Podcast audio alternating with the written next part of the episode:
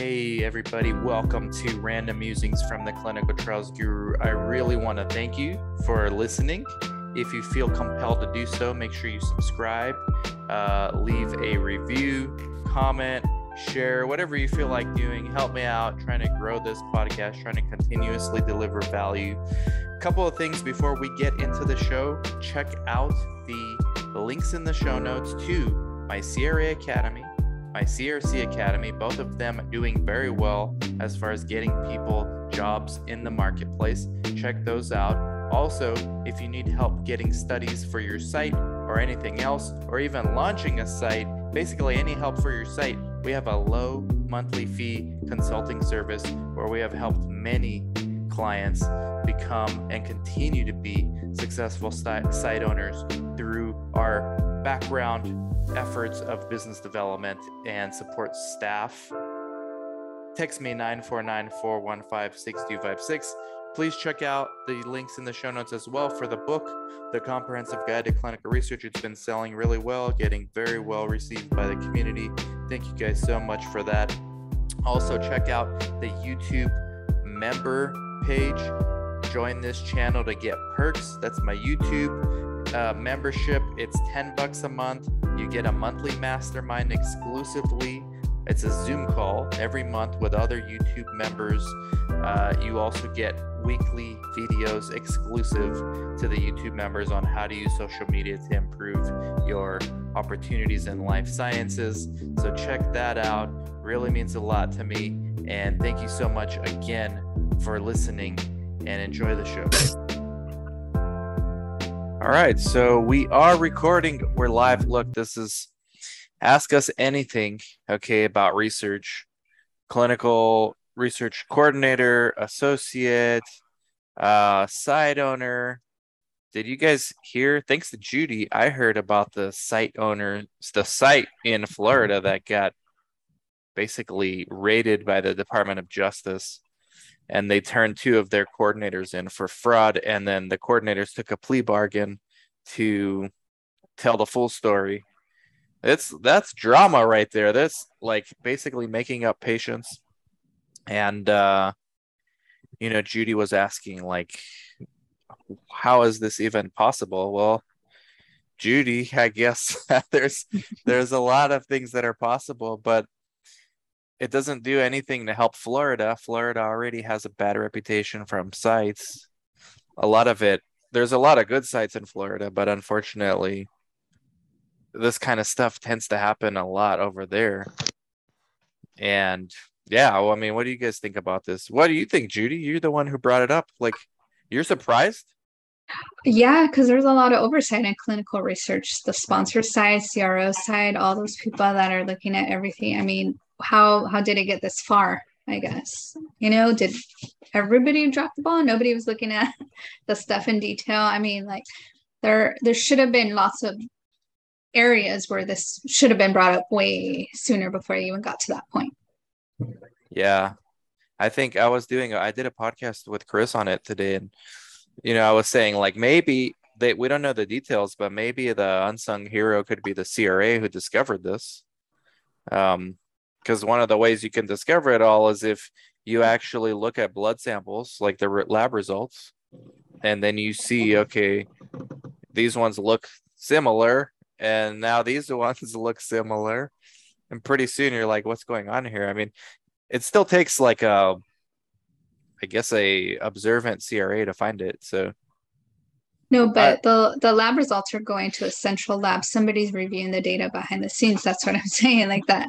on the uh, sponsor, like whoever is the one that's responsible, I'm thinking that should have been caught too, right? Not the C. I mean, that's great if it was a CR. I don't know the details. You know, this was like a little yeah. short article we read about, so it well, wasn't much in there. I don't disagree with that, Judy, but they're not probably comparing at at sponsor level patient to patient. Well, I guess they might be looking for specifics, like things they're concerned with.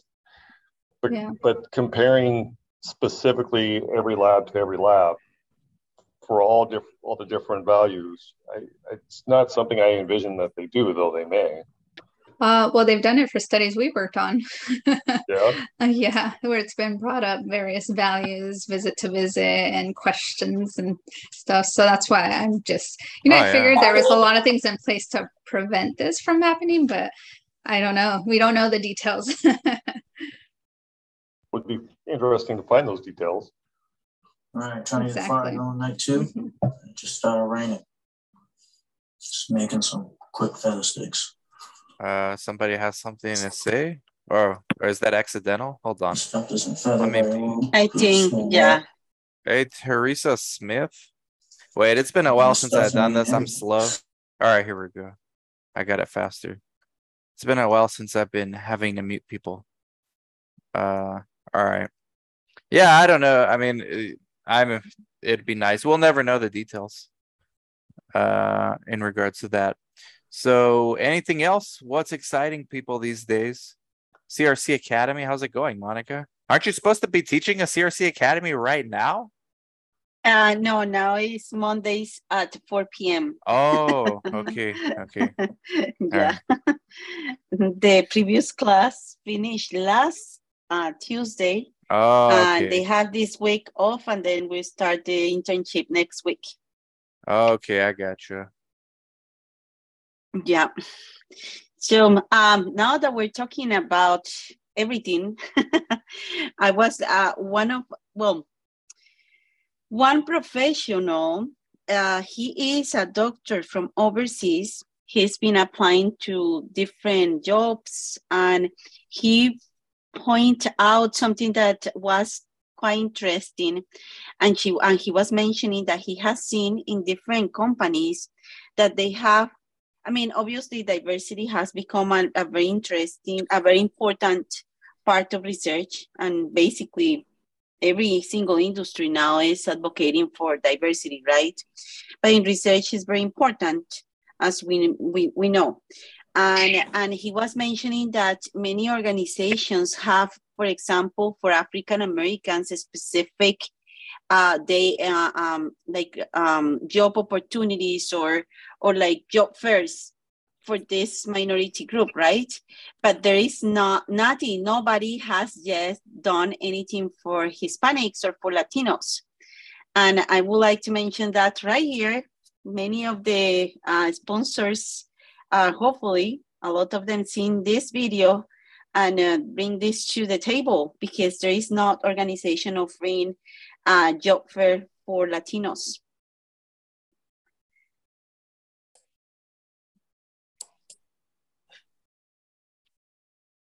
So, any comments about that? Apparently, nobody. Um, yeah, that's yeah, interesting. that's what that's what I see.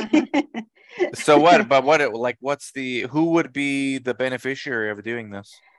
so, I mean, the pharmaceuticals, if they want to bring diversity on their uh, uh, on, on their um, I mean, job um, force workforce, and they are doing it already for African Americans. Why they don't do it also for Latinos or for other minorities? Like, I mean, the larger, Mm. the largest minority in United States are Hispanics. Why is this not happening? Yeah, so we've been in talk to some sponsors. I mean, they're interested in this, but it, I don't know. It doesn't seem like the um the desire and the actions meet match up.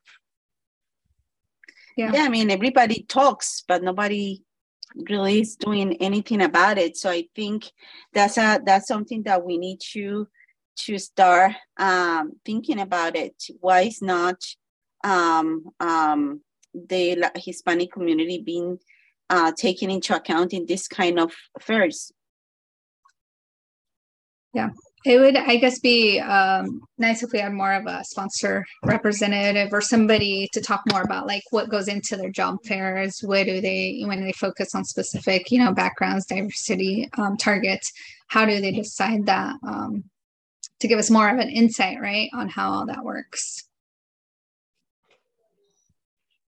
So what else is new in the industry? You guys seeing uh well Ashley's getting on in a bit, but as far as CRO activity hiring, sites hiring, you know, I know a lot of our members when we started this group in 2020, a lot of the members back then that were looking for jobs, most of them um, got hired, and actually a lot of them are on their second or third job already. So we've been seeing the industry still busy at the site level too. There's a lot of studies out there for sites, um, a lot of activity despite this recession talk. And so I haven't. Has anyone noticed the slowdown? I'm just curious if anyone has noticed in any segment of this industry a slowdown. I would imagine maybe mm. phase ones. No, I haven't, but I've read I've read comments here and there about certain jobs or areas where maybe they were holding back on hiring, but seems pretty busy. Seems pretty busy, same as last year. Yeah, yeah, we hired two. We have two coordinators, and uh, I mean, now that I'm working at the site level again, it's bringing back all these inefficiencies that I see. Like um, one example today, I had a patient texting me because they're supposed to do this uh, breath test, and they can do it at home and then they they FedEx it. We give them the air bill and they FedEx it. We pre-label everything, and the vendor's losing everyone's lab kits, and then the vendor is saying they don't have it. Where's the tracking number? And now the patient's like, luckily they kept it, and then they found it. But it's like they talk about patient centricity and doing all this decentralized stuff, and they can't even manage like some simple thing like this. Imagine an entire study like done out of a box which is kind of big pharma's goal for the industry. I mean, eventually it's going to happen, like the convenience thing, but I don't know. There's too many vendors for it to happen cohesively, in my opinion. Yeah, I think there's aspects that are going to change, but not the whole thing. And it still requires the site staff. Look at you just talked about the patient texting you. You had to probably look into it, and then eventually, like you guys figured it out. But how many people did it involve to get to that answer? Oh, right? we had a patient quit. we had one patient. This is the second that I'm aware of where they lost their kit and the patient wow. doesn't want to do it again so they quit so that's like i don't know what value that is to the drug company but a randomized patient is i would say pretty valuable no matter what study you're doing like to get that data so there that's their um you know that's a case where like convenience maybe that's supposed to make things easier for the patients actually making it much worse Yeah, I agree with you, Dan. I think uh, that's why the, the sites are so important because if, imagine, if it's difficult sometimes to manage sites that know what they are doing, imagine how it is managing patients that is the first time, or, I mean, even if they are professional uh, patients, which nobody wants one of those patients, right? But it could happen. They don't know what they are doing because each study is totally different so they need to still re-educate the patients. They need, I think the sites are extremely valuable, extremely needed, and obviously is is a key factor in research. And it's the best, I think it's the best place for people to start their careers and or even end their careers or anywhere in between. I mean, I know some CRAs who got sick of traveling and prefer to work at site level again, even though it's usually a pay cut. So we'll we open it up for questions from anybody. If you're on mute, just unmute, ask, type, um, discuss anything at all, career related, um, how to network. You know, we're always looking for ways to make networking better for us, not just for Latinos, for everyone in this industry. This group is open to everybody in the industry. And, you know, our our ultimate outcome is to increase minority participation in clinical research. So somebody raised their hand, but they put it down. Yes. Did I miss uh, It's uh, the Dr. PTP. yeah, yeah, it's me. It's How's it me. going? Yeah, it's a good. So first, I'm going to introduce you myself. I am just coming to USA as an immigrant, and I did my uh, family practice for 16 years in India and uh, right now I'm working as a operating manager in urgent care, but I'm interested in work with the clinical research. So what is the pathway for me to do the mm. same thing? Hmm. All right. Does your urgent care do research? That might be no. too obvious. Okay. I figured no, no. no. So two routes. there are urgent cares that do research hmm out there. Uh, where are you located? Atlanta. Okay, for sure, there's urgent cares doing research in Atlanta. The Mhm. second route is more ambitious, but you can bring the idea of doing the research to your urgent care and talk to the management there about doing it, and then Mhm. figure out how to bring the studies there. And then you could be the coordinator and then ultimately director. And that's good because from there, you basically create your own job. You're like an intrapreneur. You're like you're like a acting like an entrepreneur, but you're just not putting up your own money, but you're putting your time and effort. So those are the two options. If I were you, that's what I would do. One of those two. Find an Mhm. urgent care in your area that does research. There's tons, or Mhm. bring the opportunity to you for the more ambitious uh amongst yourselves. You know, that's like a more exciting way to do it. And who knows, like it might be more lucrative too. Yeah, but I I have doesn't any experience regarding clinical coordination and everything, but I know all these clinical things and what is happening. But uh, Yeah. what how, how to put in the system and I, I I look your most of YouTube videos and everything, and uh, I am interesting. This is the interesting field, so I can get it in. If Bring it to them, man. Like you seem like a go-getter. Like talk to them tomorrow about it. And Say, you know, look, just we have to do research. so sorry to interrupt that. Oh, go ahead. Go ahead. Um, and if there were to be a scenario where you bring this to your management and they say, hey, you know, um, well, this is, sounds great, numbers and figures sound great, but how can we ensure that you have the background, you have the knowledge set? Well, you know, if if you can't negotiate them on that end, um, we also have, you know, an option. We created the the you know, research university for this reason. Um, so you are uh, previously or currently practicing clinician. We have the uh, PIs clinicians in uh, clinical research college where we help you know certify you in that aspect. And so that you could also do that or tell them hey if you feel like you need you know more um i say more foundation say well sponsor me. Let me take this this course so that i can bring it to you and say hey i have it now. Let's let's do it. I can train other people. Let's do it right? So there's there's Man. always there's a bunch of different resources out there. It's just you know if you're willing to find it. And then again it's a, I also feel like when you get the first no, it's it's a, not a, a failure or an official no. I think it's a way to negotiate and see what is it that they're missing from you in order to be able to give you the yes, right? So it's just it's constantly going and trying to figure out what it is that that you're needing, as opposed to just hearing no or hearing well maybe. Just always trying to figure out uh, a way around, right? Yeah okay, okay. I love having Monica and Ashley. Oh my gosh, like the sales pitch is so good, Ashley. But yeah, that's like the route. That's the route I would go to. But obviously, our academies would help you. Like then they could sponsor you. But seriously, man, if you're an IMG, like you're a doctor, you could figure it out. It's at the end of the day, it's just following the protocol and following good clinical practice and start with one study. The good Mhm. thing of you doing it this way is you don't need to risk like starting your own site. You're, you know, the they have profits, so they can invest, and you just have to sell them on the idea. Yeah. You have the book, the this book, or from the five hour video. No, no, I don't have. Okay, well, just message me your address. I'll send you one tomorrow, and then Hmm. read it, and then go talk to them about it and set that up. Set that up ASAP. Okay, or or the easier way is to go to a competitor urgent care eh, that is doing research and work with them. Atlanta's huge, so I know they're there. Mhm. Was Okay, this okay. also a scenario where you're trying to create something on your own, or you're just trying to get into the industry? No, I, I want to first get into the industry.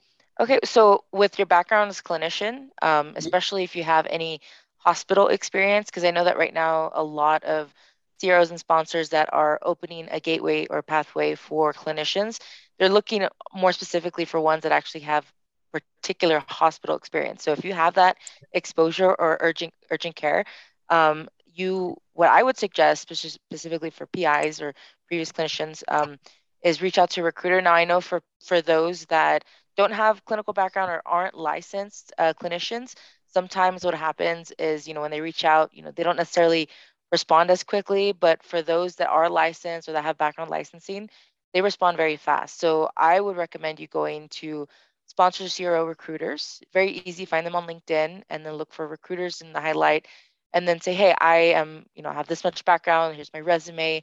I really want to get into the research industry. You know, uh, I have a lot of hospital experience. What can I do to help you? Uh, help me, kind of a thing, right? See, so, doctor, yeah. the world is your Yeah. oyster. You Mhm. have too Yeah, many we- options. That options, I don't, I like it because it's gonna work, but um, I feel sorry for the urgent care because they're not gonna do research. yeah, I Uh, mean, that so is but the better option, actually- Beatrice just put a um on a, um, a post. She says we have an emergency department at Children's Healthcare Healthcare or Atlanta, so there are units doing doing it even if it's emergency department. They do this research various uh, of various type, types. Thank you, Mhm. Beatrice. Thank So, you, Beatrice. yeah. There you go, doctor. You connect with Beatrice right now. She's on probably on LinkedIn. It's an emergency department in child. It's where yeah, Children's. Health Emergency Department at Children's Healthcare. There are units doing it, even if it's emergency department. They do very yeah. There's a lot of emergency research too. And the good Mhm. thing about urgent care is you don't have to only do emergency research at urgent care. You can do traditional outpatient stuff too. Yeah. You got too many options, doctor. Not not too little. Too many is your problem. Maybe I'm gonna take the book back, man. You don't need it.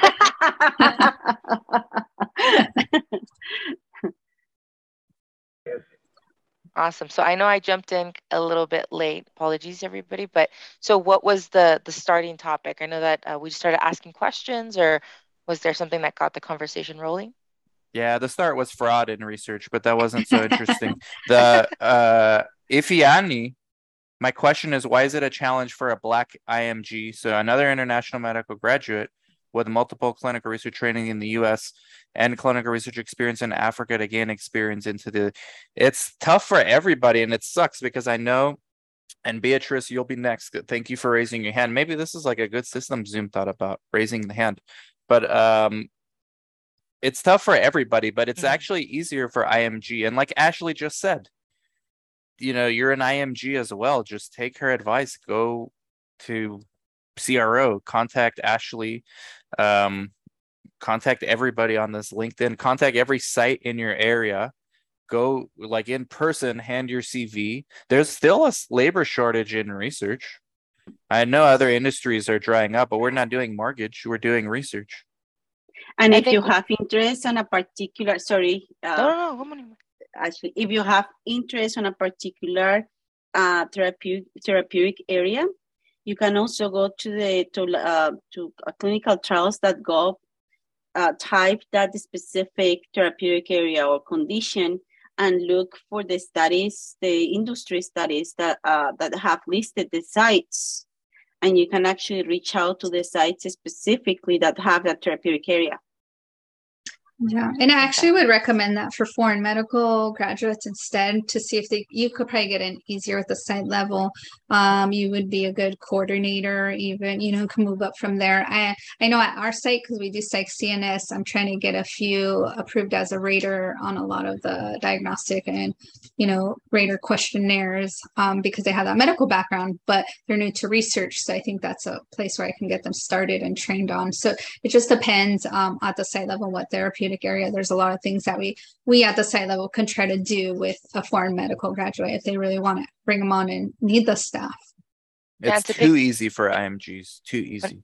Agree. And to piggyback on what Judy just said, I do believe that site level is much, much easier because of the processing. I know that with CROs or sponsors, sometimes the scenario, not always, but sometimes the scenario is that um, when you have an individual who, let's medical license background, um, yes, they come with all that knowledge, but the thing is, it's a different type, I guess you could say, uh, thinking perspective as to how you're going to approach certain aspects when it comes to the clinical background and to the research clinical.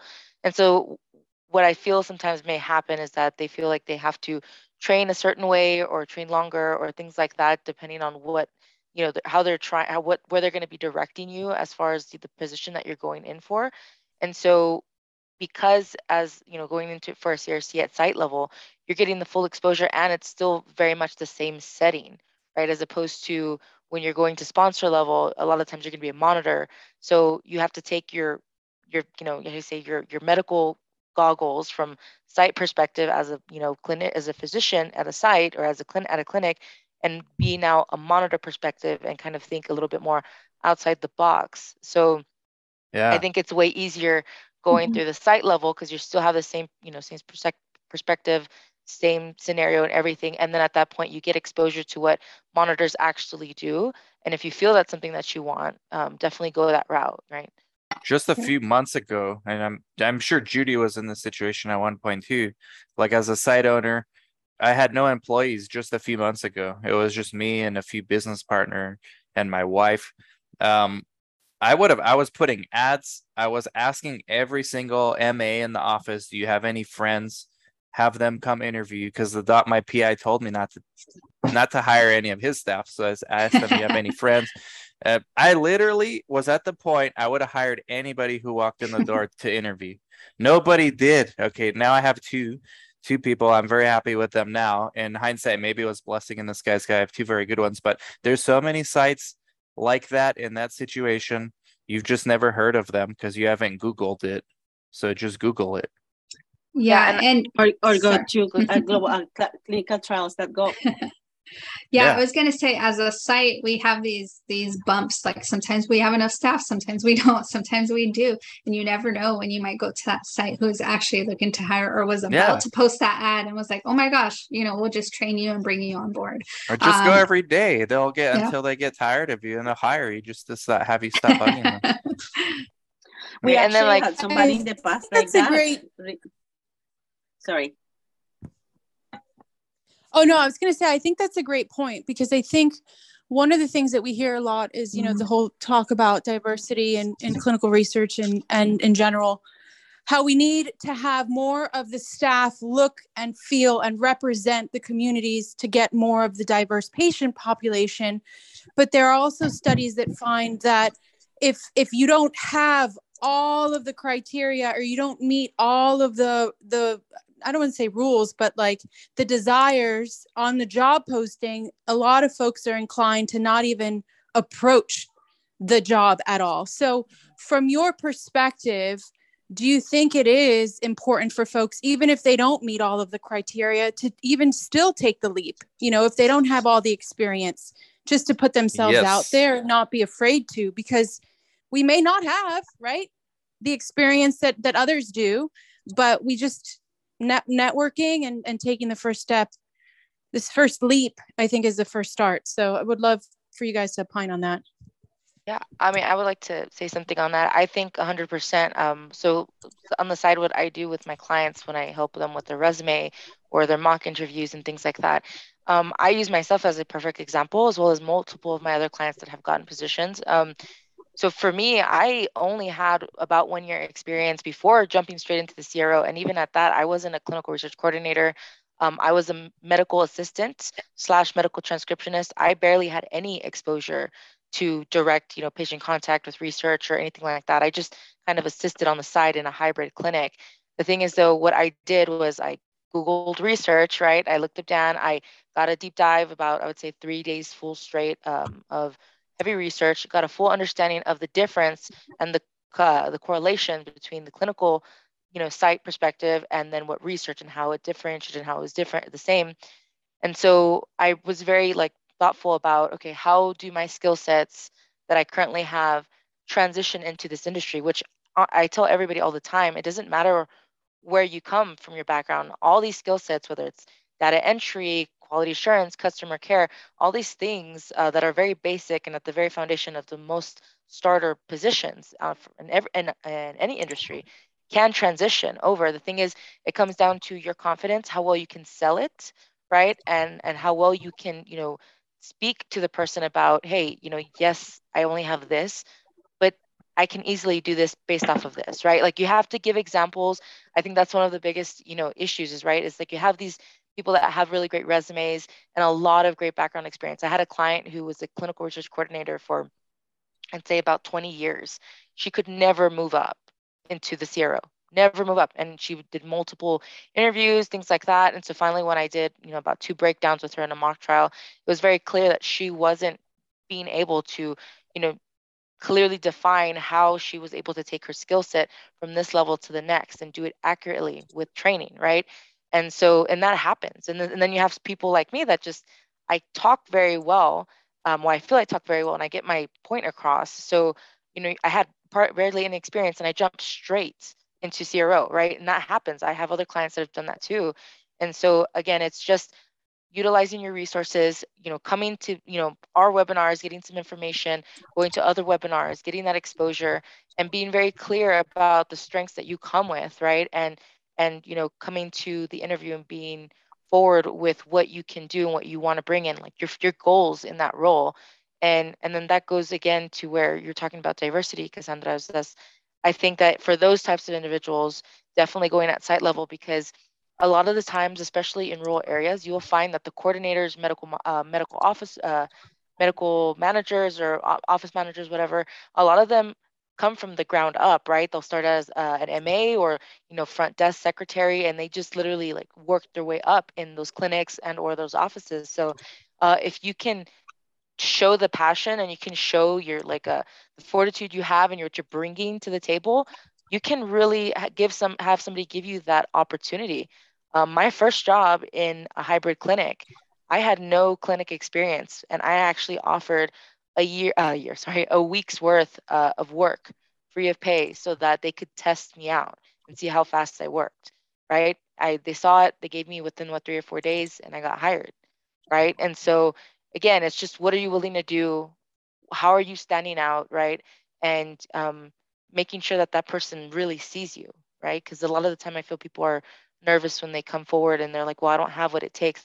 Everybody does, right? Especially for those that really want it. It's just, how are you doing it, right?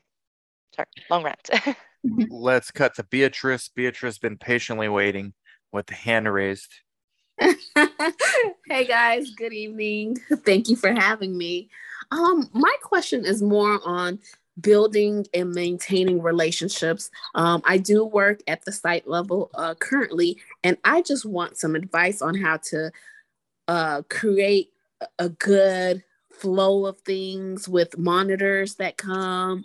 Um, you know, mm. just yeah. How do you how do you maintain those good relationships and and don't feel like someone is um stabbing you in the back with reports?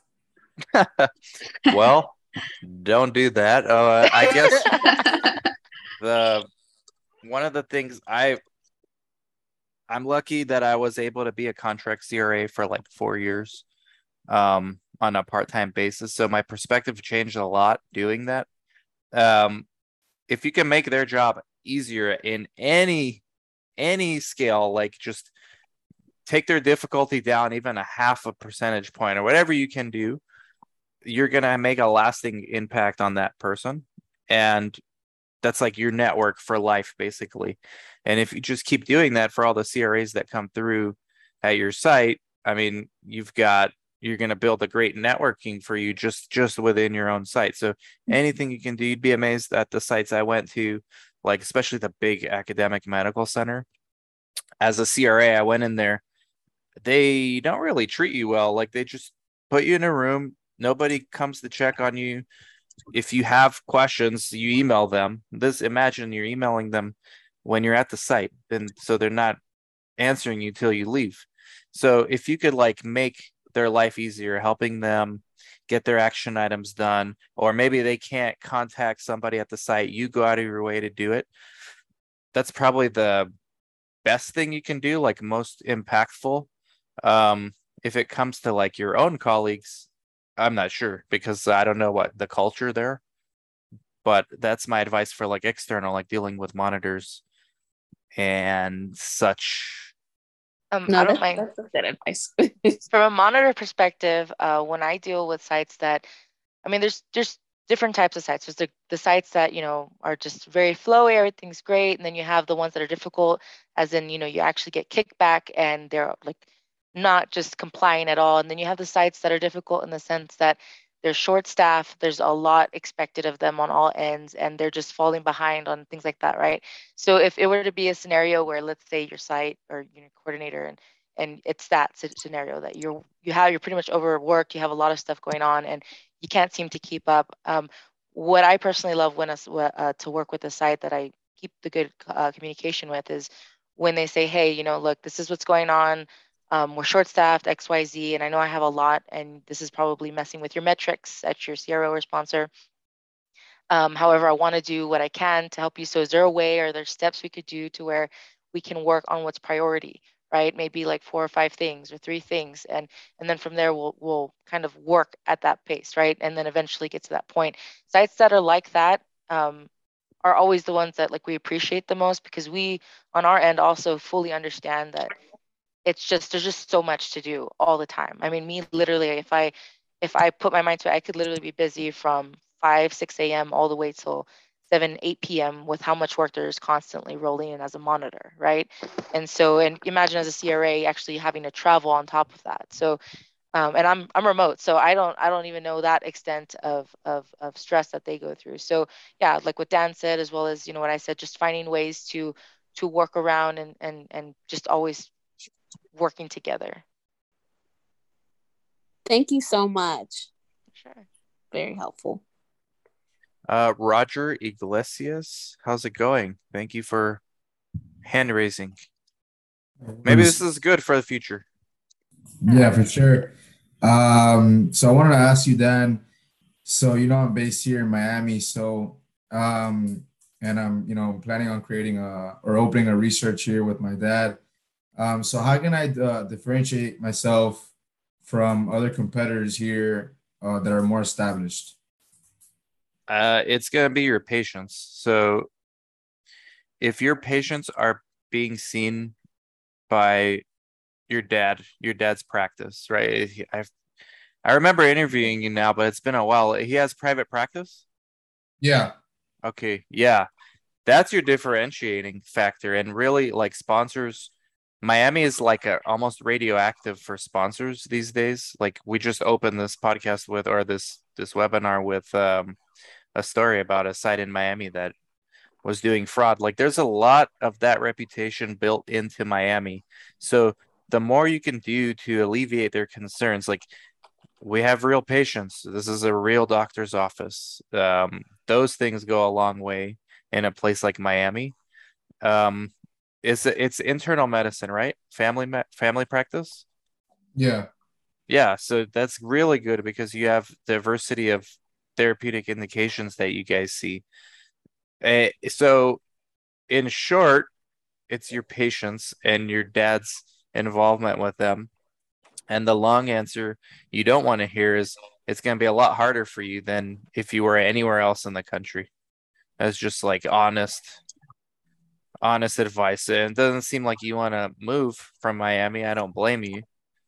Um, but it's going to be tougher for you to get studies there. But that is at the end of the day they need patients and they need research naive patients which is a really important thing in miami it's a problem the recycled patients in miami uh, there's a lot of like negative connotations associated with research in miami so the closer you can get to like actual clinical care and that's like your messaging to the sponsors the better because the last thing we need in miami is another research site right? Like we do not need that. But what we do need are real patients in Miami seen by a real clinic and not some fraudulent like hole in the wall place that you can't tell, you know, what it is. Okay, appreciate it. Thank you. I would Yeah. just add, I would just add to what add on to what Dan was saying there. Also, something to keep in mind is um, Dan and I have a number of clients throughout the country, and two of our most successful clients are in Florida, eh, greater Miami area. So um, it may be a little bit more competitive and difficult to get started, but you can do quite well in Florida. They're the proof that it's it can be done because if you do good research there, they'll come back to you. Miami's a huge growing growing area of the country. Like it's gonna become increasingly more important. And I think a lot of these fraudulent sites are gonna get weeded out Thu- Thui was asking about it. It's on my YouTube channel. Thui, the the latest video. It's like all about that um that site in Miami that the that got uh basically like they're half their staff, if not all of them, go to prison soon. Uh, it's on my YouTube channel. That's heavy. Department of Justice, guys, they're not the FDA. All right, they don't send you a report. they just show Uh, up. They'll hit you upside the head with a their their gun. oh my gosh. They don't mess around. Yeah, the, as, I I think there's like memes that say everything happens in Florida, everything happens in Miami, right? All the crazy stuff happening. Yeah, especially in research. Yeah. But really, Roger, that's the answer, man. It's like the closer you can get to like patient care, this is what we already do with or without research. It would just be great to add research to it. Because the and if you can do the underserved angle, um, Latino, like if it's it's predominantly Latino, I don't know the nature of the practice, but I imagine in Miami it's like heavy, heavily Latino. No, yeah, for sure. No, I can't get more Latino than, than yeah. But there's And also, um, my- Oh, I can. I was just gonna say, there's also a, a strong Haitian Creole population too that you guys should look into, um, which could be a differentiator for you all as well. And Yeah, I think the beauty of Miami or Florida is that the community is prone to participate in studies. Everybody's more open to it than probably any other state. Yep. Okay, we got Agnes with a raised hand. How's it going, Agnes? Hi, Dan. Um, doing okay. Uh, calling you from Texas.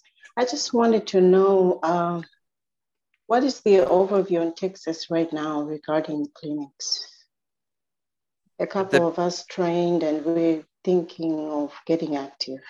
Depends where. I mean, Houston, Houston's one of the busiest. Houston's one of the most saturated markets for research sites in the country. Um, it's probably on the same scale as LA. It's not as bad as Miami, but it's there. Probably with We're in, Atlanta. uh, Dallas, Uh, Dallas, the Dallas is Arlington, Dallas, Fort Worth area. Yeah, it's a little less competitive, but still pretty competitive, but not not as bad as Houston. Um, so are you thinking of starting a site or you want to work at a site or what what's the um outcome? The Uh, desired outcome. don't know even how to how to get the jobs and get some um, hands-on experience. But if it were possible, would really would have preferred to just pull together and start a site with your support. Yeah, I mean, those are two very different things, but both are possible. One's going to be a lot more work. That's starting the site. I think, what's your background? Um, I'm in nursing, and the other guy who I introduced, Michael, is a nurse too. So we're in the I mean, field. Ashley, there's CROs willing to hire nurses right now. Yeah. Well, feel free to reach out to me on LinkedIn. And uh, if you want, I can definitely submit your resume internally. Okay, thank you so much. You're very welcome. That goes for anybody here too.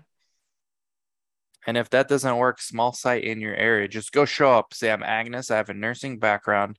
I learned about research from Latinos in clinical research, and I'm here to help in any way you need me. Um, and that's it. Just start, do This that gonna- like 20 times. Uh, this is gonna sound advert advertisement. Well, I love it. I love it. but but it's the truth.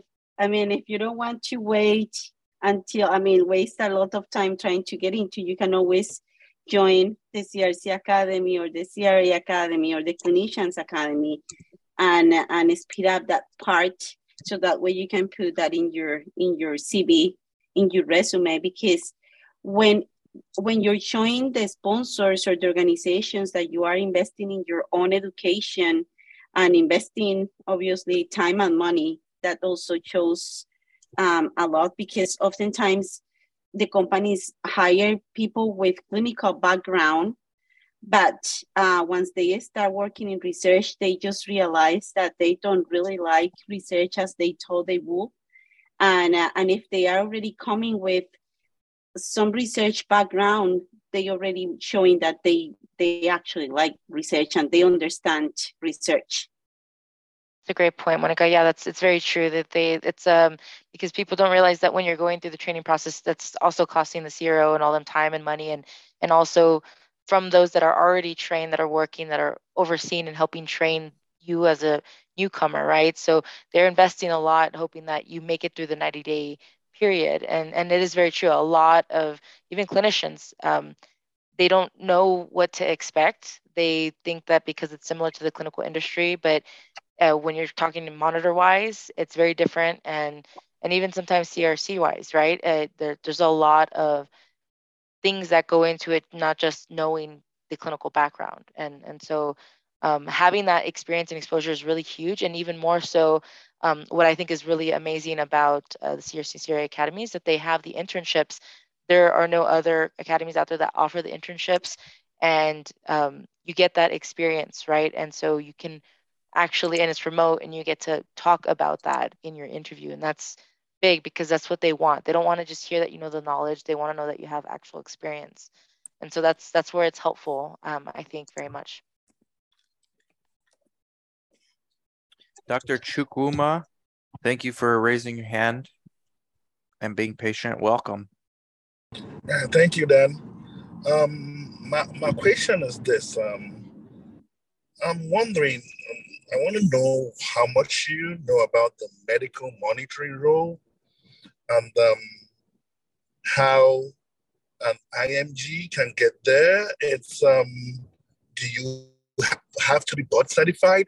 to be a medical monitor because um, I've asked someone this question, someone I know, and he told me that he actually grew from the ranks, you know, in his company, and today he's a medical monitor, and he isn't board certified.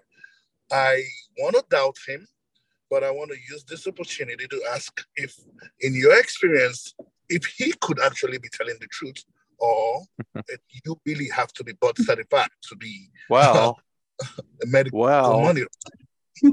well, doctor, the He good said- news for you is we interviewed a lady on this. Okay. She's a IMG Yeah. from Mexico. Mexico. I'm trying to find the mhm. video right now so I can put in the chat.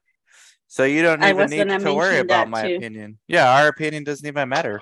Uh, it's somebody who did it. It's not so it's that's proof that it's possible. Now, the way she did it Oh, wow. is she went the study coordinator route. And the way she explained it is because the reason they're doing that, it's kind of a recently new thing. Uh, it's just the labor shortage. Like there's too much supply of study, not enough workers. So they made an exception for her. There's nowhere in the FDA guidance that says medical monitor needs to be licensed um, in the United States. If you're licensed somewhere else and you live in the United States, I mean, it shouldn't matter. Most of these studies are international studies, anyways. So I'm trying to find that video. But yeah, Monica, or Ashley, or Judy, you guys wanted to add something? Um, I mean, I don't know specifics, uh, but I do know that, um, you know, for me personally, with you know where I work, um, and I don't personally like to say you know names or anything, but uh, where I work, I know that should you like to move forward in any position in your job, um, you can definitely move up the ranks. So um, I don't find it odd that your friends stated that because I mean, uh, anything is possible when you are with the CRO or sponsor because they really want to keep you in house. And sometimes, you know, to keep people in house and happy, it's you're allowing them to expand and grow their knowledge set. And especially from somebody that's, you know, starting from monitor all the way to project monitor and then going into medical monitor. I mean, I, I don't see why that is not possible. Um, but again, we're, uh, I'm not fully qualified to say yes or no, but so definitely watch the video. Um, Yeah, that's why right Dan here. and we do those um, recordings because it's it's really great to hear from those from the actual industry that are doing it. Your friend is a very good friend. I just put in the chat, and he's probably subscribed to Latinos in Clinical Research and to Dan Sfera YouTube channel. So make sure you do the same. Um, but there's the link right there. You don't need to hear it from us anymore. You just hear it from someone who did it. And she's one of many. It's just the one that we happen to interview. Thank you very much. This helps. Yeah, man. Good luck. You can do it. I think the coordinator route is the most practical way to go about it. All right. Thank you. We Tui? have someone with their hand raised. Yeah, thank you, Tui. Thui.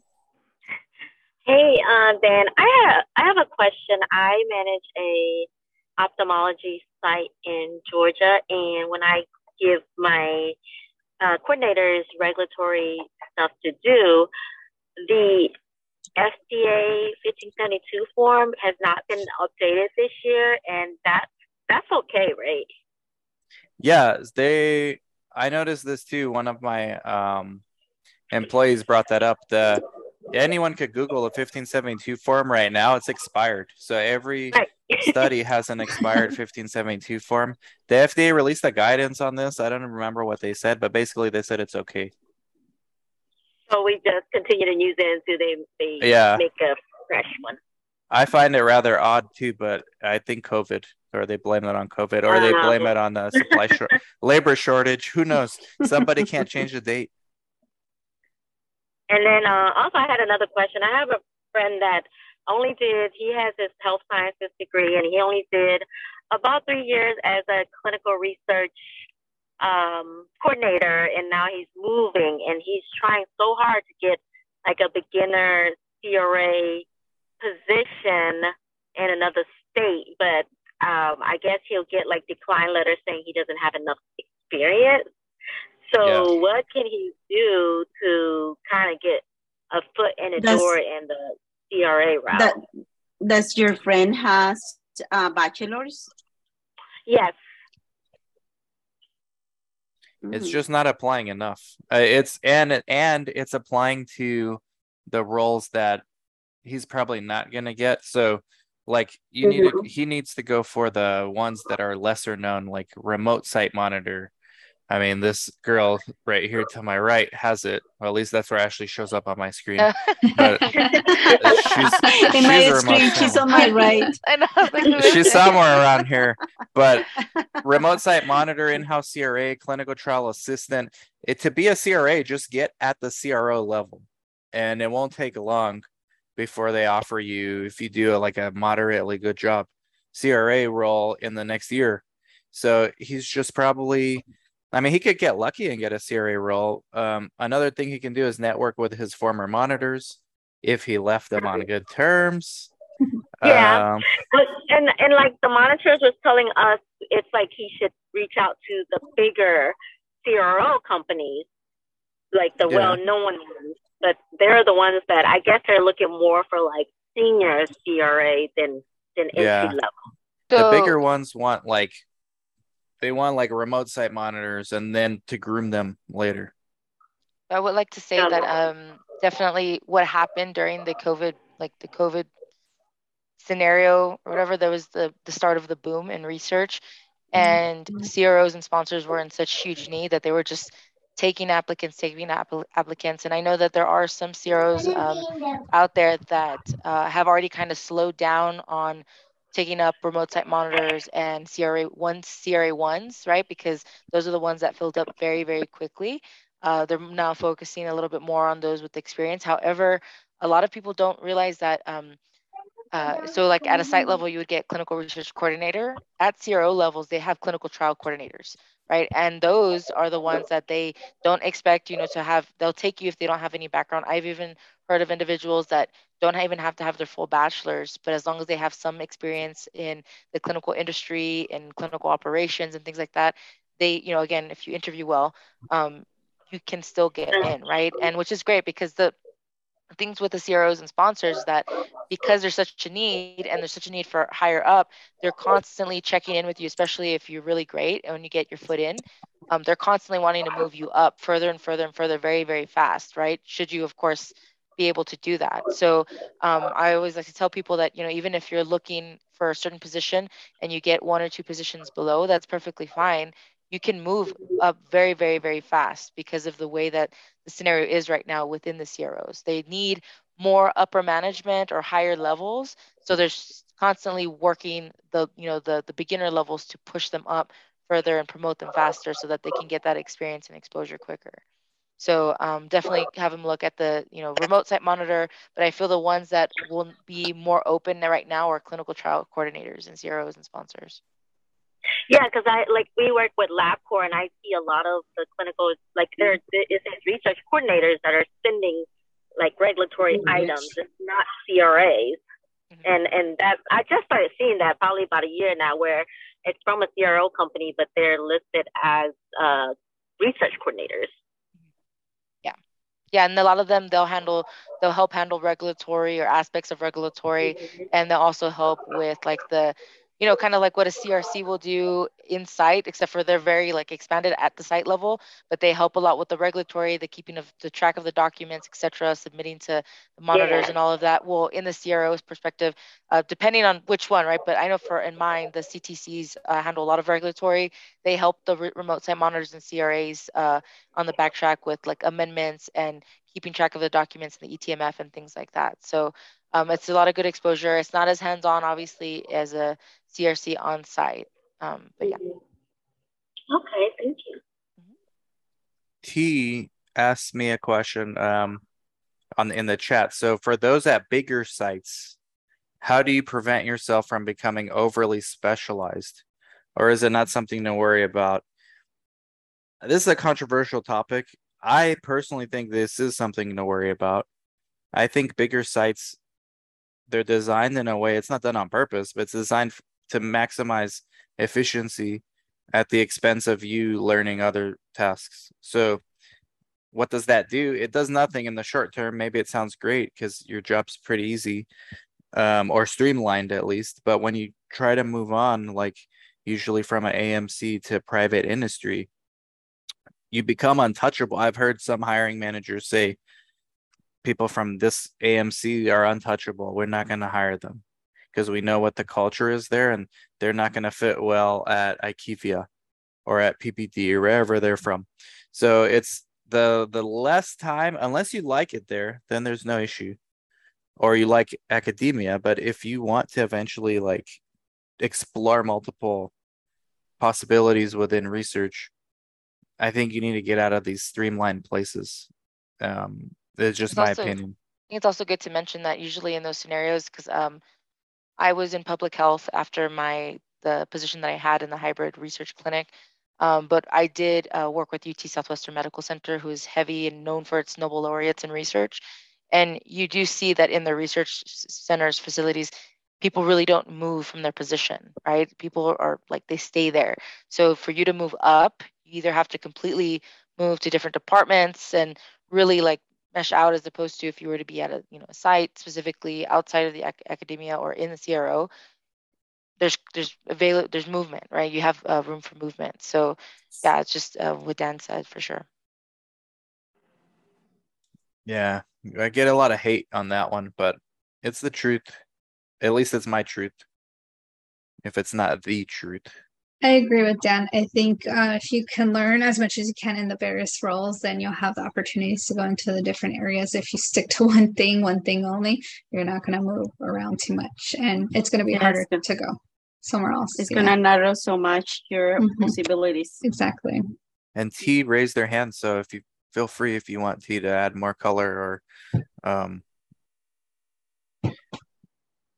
get this conversation going. Uh, I guess it kind of got answered a bit. I was just wondering if um, your advice changed depending on if it was more site level or CRO level. Uh, yeah, no. Is it an AMC, Academic Medical Center? No. Okay. Um, so I, this is another anecdotal example. There's a private CRO they focus on phase one. I forgot. I honestly forgot their name. They're in Phoenix, and they they do a lot of like they used to do a lot of nicotine type of studies, so smoking cessation, but now they're doing different things with with different nicotinic receptors, and people from there who work there they have everything streamlined so like you just do data entry you just answer the queries you just upload documents here. Like it's very streamlined. It makes it very efficient for them.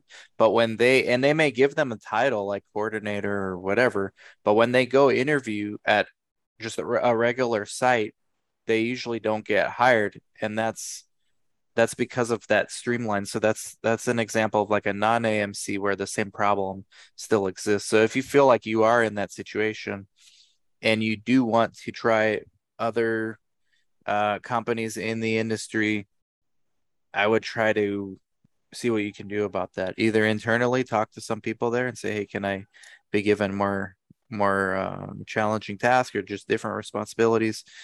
Or if not, just try elsewhere. It's a huge industry. you Shouldn't be, uh, you know, pigeonholed in just one one area. If that's not what you want.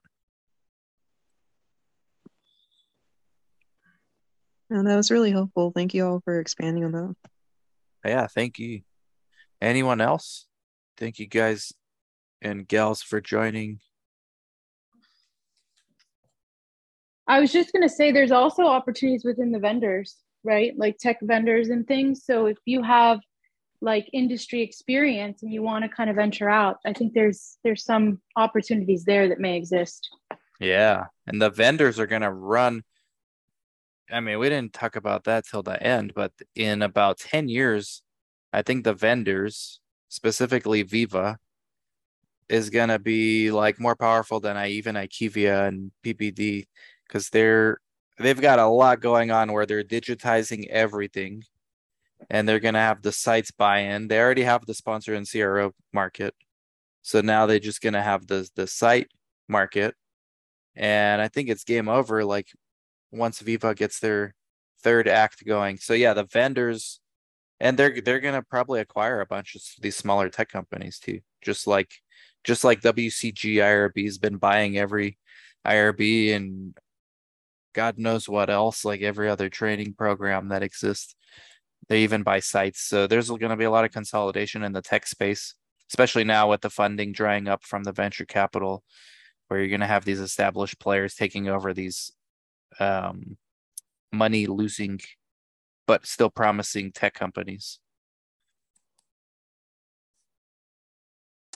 Money burning. A recession Yeah. tends to do that. Recession tends to weed out the non-profitable companies, even though if they have good ideas. I feel like that's a whole other topic too, for sure. Oh yeah. Definitely, Next month. Yeah, next, Next, month, right? No, we're not gonna do that next Okay. month. Now, Unless we next are, I don't know. Oh yes, Next and month, now Monica. that everybody, now, now that everybody's here, next month we're gonna bring uh, lawyers that are gonna be talking about immigration and possibilities. Um, so highly recommended. We invite everybody. Please bring your questions. Um, and uh, I mean, why if not, you right? know anybody that this would help, if you know anybody that this will help, please let them know. We're gonna definitely be shooting out, you know, email blast. If you're not on our, you know, lists or subscribe to our email list, please go to latinosinclinicalresearch.com, subscribe. We do not do any, you know, um, spam or anything. It's only for the webinars. So please subscribe so you can get those updates. We actually have a lot of really great things coming down the pipeline that uh, we know would be super beneficial for everybody, uh, especially you know, um, you know the um, for those that are really trying to get into the industry and um, those that know it, people that are trying to get in. Yeah, I'm actually just a little a little teaser. uh, when I spoke with them, they mentioned that research has a special uh, how can I say like a special treatment or something like that when it comes to immigration, just because obviously uh, I, I think part part of it is the shortage, and and I think also diversity. So we invite you for the next um, webinar. Yeah, I think it's like skilled skilled labor uh treated differently, but I'm not an attorney. But yeah, that's probably yeah, I'll be on that one next next month. And then we do have a Latinos in Clinical Research YouTube channel. We do have a Latinos in Clinical Research Instagram page. We have a Latinos in Clinical Research LinkedIn. Just connect with us on all those places so you don't miss the next webinar. I don't do every Latinos in Clinical Research webinar on my Clinical Trials Guru list. So if you're not subscribed to latinosinclinicalresearch.com, you might miss them because I don't do all of them there. Um, so every month we'll do another one on on here on Zoom, and again, it's open to everybody, not just Latinos. Um, For all ethnicities. everyone, yeah. So anyone else? Carla, nice to see you. You're on late, but it's all good. Speaking of Miami and speaking of somebody that works really hard and very knowledgeable is Carla Veranovas. Okay. I don't see Thank you, other questions. everyone. Yeah, thanks everybody. Thank you, we look thank forward to next month. Yeah. See everybody then. Yeah. Thank you. Thanks for joining us. Thank Thank, thank you, everybody, All right, Thank thank you, you. guys. Thank- Thank for sharing your knowledge and everything regarding these industries and everything. Okay. Thank you. Thank you. Thank you very much. Thank you. Thank you for Thank you. attending, everybody.